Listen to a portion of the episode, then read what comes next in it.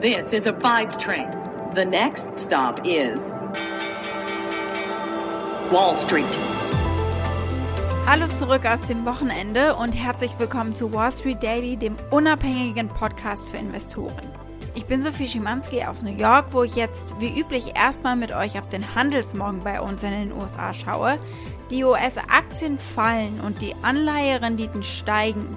Der Dow Jones ist um 120 Punkte etwa gefallen vorbörslich. Der S&P 500 verlor mehr als ein halbes Prozent und der Nasdaq Composite sogar mehr als ein Prozent. Und das rührt von den Inflationssorgen her, vor allem über die wir gleich auch noch sprechen werden.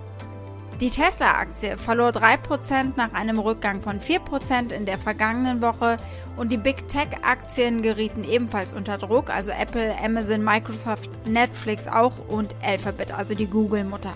Und damit gehen wir in eine neue Handelswoche und schon der erste Tag heute bringt viele spannende Geschichten.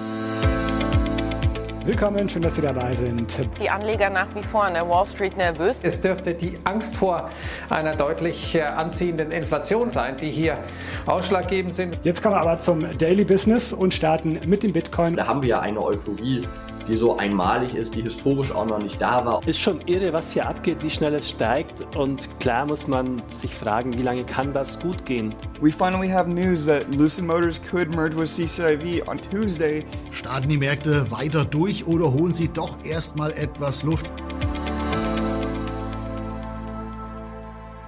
Unsere Themen heute. Wir schauen äh, auf die Woche insgesamt. Was steht an? Ein kurzer Ausblick dazu.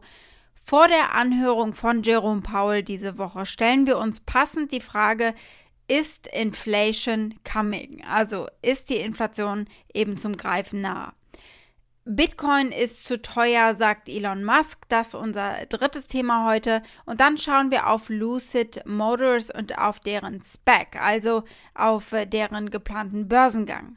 Und unsere Aktie des Tages ist auf euren Wunsch hin die Commerzbank.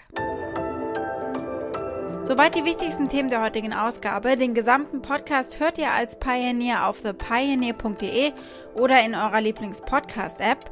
Wenn ihr noch nicht an Bord seid, dann ändert es doch, ich würde mich freuen.